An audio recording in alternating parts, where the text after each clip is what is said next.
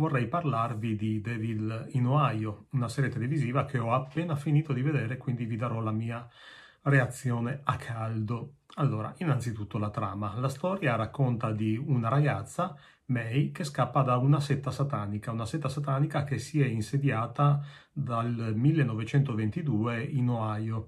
Per quale motivo? In realtà, in principio, era una comunità, una piccola comunità rurale eh, dedita al Dio cristiano, ma poi in seguito a delle difficoltà, ad una carestia e probabilmente anche a mh, mm, qualcos'altro, probabilmente la spagnola, eh, decise di convertirsi al, a Satana, a Lucifero, alla stella del mattino. Quindi dal 1922 hanno cresciuto i loro adepti, cioè i figli eh, delle persone che vivevano in quel luogo, al culto di Satana. Uh, cento anni dopo uh, la setta si ritrova nuovamente in difficoltà. Per questo motivo decide di uh, sacrificare una persona. Questa persona è appunto May, la ragazza che scappa. La ragazza però viene accolta da, nella famiglia di una psicologa ehm, una psicologa che a sua volta ha subito degli abusi quando era bambina e ragazza insieme alla madre da parte del padre, anzi da parte del compagno della madre.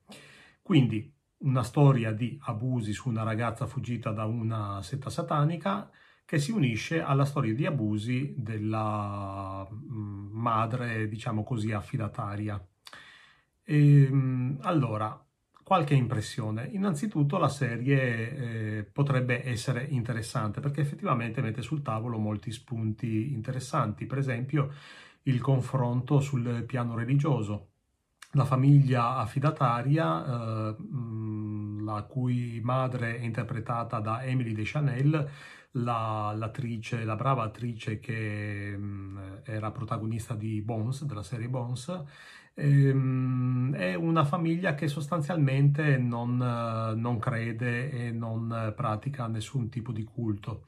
Eh, quando infatti May arriva, viene accolta da loro, eh, la prima volta che si trovano a tavola, May chiede di fare una preghiera di ringraziamento, ma loro specificamente dicono noi non, ringrazi- noi non ringraziamo, scusate il, uh, il bisticcio, noi non ringraziamo. E proprio questo aspetto in realtà eh, offre lo spunto alla ragazza per incominciare a attirare dalla sua parte eh, tutti i membri della famiglia, uno alla volta. Tant'è vero che inizierà poi anche a metterli uno contro l'altro.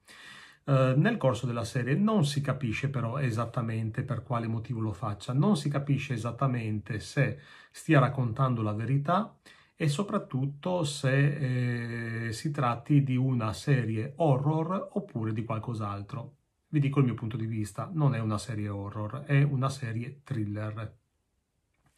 Ci sono alcuni spunti positivi, come dicevo, secondo me, e sono innanzitutto l'ambientazione che è costruita piuttosto bene, insomma, viene mostrata in qualche modo anche la vita di questa setta satanica. E, ehm, poi interessante, per esempio, è anche la dinamica che si crea all'interno della famiglia, perché effettivamente approfondisce quei rapporti di gelosia che sono sempre presenti tra, tra fratelli, anche se in questo caso si tratta soltanto di sorelle, eh, oppure tra figli e genitori. Uh, un altro aspetto positivo devo dire che è il poliziotto, che è davvero notevole. E, um, punti di svantaggio invece secondo me sono innanzitutto eh, proprio questa ambiguità tra il voler essere una serie thriller, ma al presentarsi come una, almeno inizialmente, come una serie horror. Però poco alla volta ci si rende conto che effettivamente non si tratta di horror. E un altro spunto a sfavore è il fatto che mh, c'è una questione morale al centro della serie, e cioè che cosa si è disposti a fare per la propria fede religiosa. Il problema però qual è? Il problema è che viene presentato con una superficialità tale eh, che eh, sostanzialmente il cristianesimo ne risulta equiparato al satanismo. E, e questo proprio attraverso le parole, per esempio, eh, della, della, madre di Suzanne, eh, della madre adottiva Suzanne, eh, perché ad un certo punto comincia a paragonare, per esempio, eh, le mh, adepte della setta satanica alle suore degli ordini religiosi cristiani, e così come la vita nella comunità rurale alla vita in convento o in monastero, insomma, quindi ad una dedizione totale al Dio in cui si crede. E questa mh, parità di eh, morale in realtà viene mantenuta fino alla fine, in cui, eh, senza svelarvi il finale, eh, ciò che accade proprio nell'ultimo episodio eh, alla fin fine risulta semplicemente come eh, il frutto di una scelta, una scelta che non, non, ha proprio nessun tipo di contenuto morale, se non un contenuto, come posso dire, etico, sociale, civile, ma non strettamente religioso, non spirituale. Non c'è nessuna vibrazione spirituale all'interno di questa serie che invece avrebbe potuto eh, sfruttare proprio questo aspetto.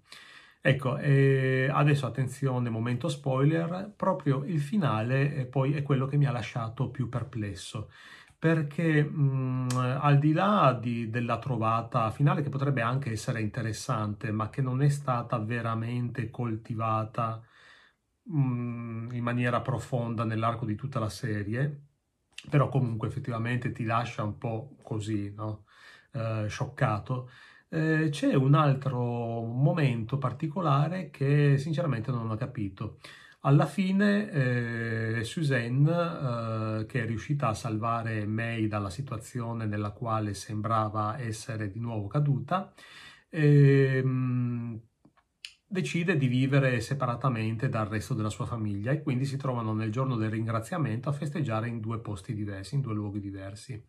Suzanne fa un tentativo di uh, uh, riconciliazione con uh, il marito e con le figlie perché porta un dolce che ha fatto per il ringraziamento, una crostata, nell'appartamento in cui in quel periodo vivono il marito e le figlie però in, sostanzialmente viene rifiutata. Il eh, marito dice che spera che effettivamente le cose possano andare bene tra di loro, però eh, le fa notare che il problema è sempre stato lei. Dopodiché c'è questa scena eh, in cui viene mostrata la famiglia composta appunto dal padre e dalle figlie, in cui ehm, c'è una delle sorelle maggiori che chiede alla sorella minore che ha velleità artistiche di cantare la canzone che aveva cantato all'assemblea, al, al, al giorno insomma, del ringraziamento per, per il raccolto. E mh, questa bambina canta una canzone eh, dalla quale, leggendo le parole, si capisce che è una canzone dedicata ad un Dio vendicativo un Dio che opprime i malvagi, ma i malvagi avranno una, mm, una riscossa, avranno una protezione. Sinceramente io non sono riuscito a capire questa scena, ho provato anche a riguardarla e continuo a non spiegarmela. Uh, perché sembrerebbe quasi uh, ipotizzare che in realtà uh, la stessa famiglia di Suzanne facesse parte di una setta, di una setta satanica o magari anche della stessa setta satanica che se ne fosse divisa, che in qualche modo ne sia stata influenzata, non sono riuscito sinceramente a capirlo. Ho provato a cercare anche spiegazioni in rete, non ne ho trovate, quindi non so se sono io che non ho proprio capito quel momento lì, oppure se eh, quel particolare è sfuggito ai più.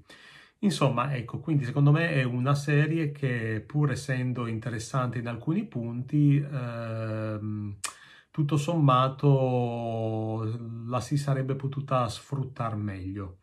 Questo è quello che ne penso, se vi è piaciuta questa recensione mettete il mi piace, se vi piace questo canale iscrivetevi, magari diffondete il video se volete e al prossimo video. Ciao!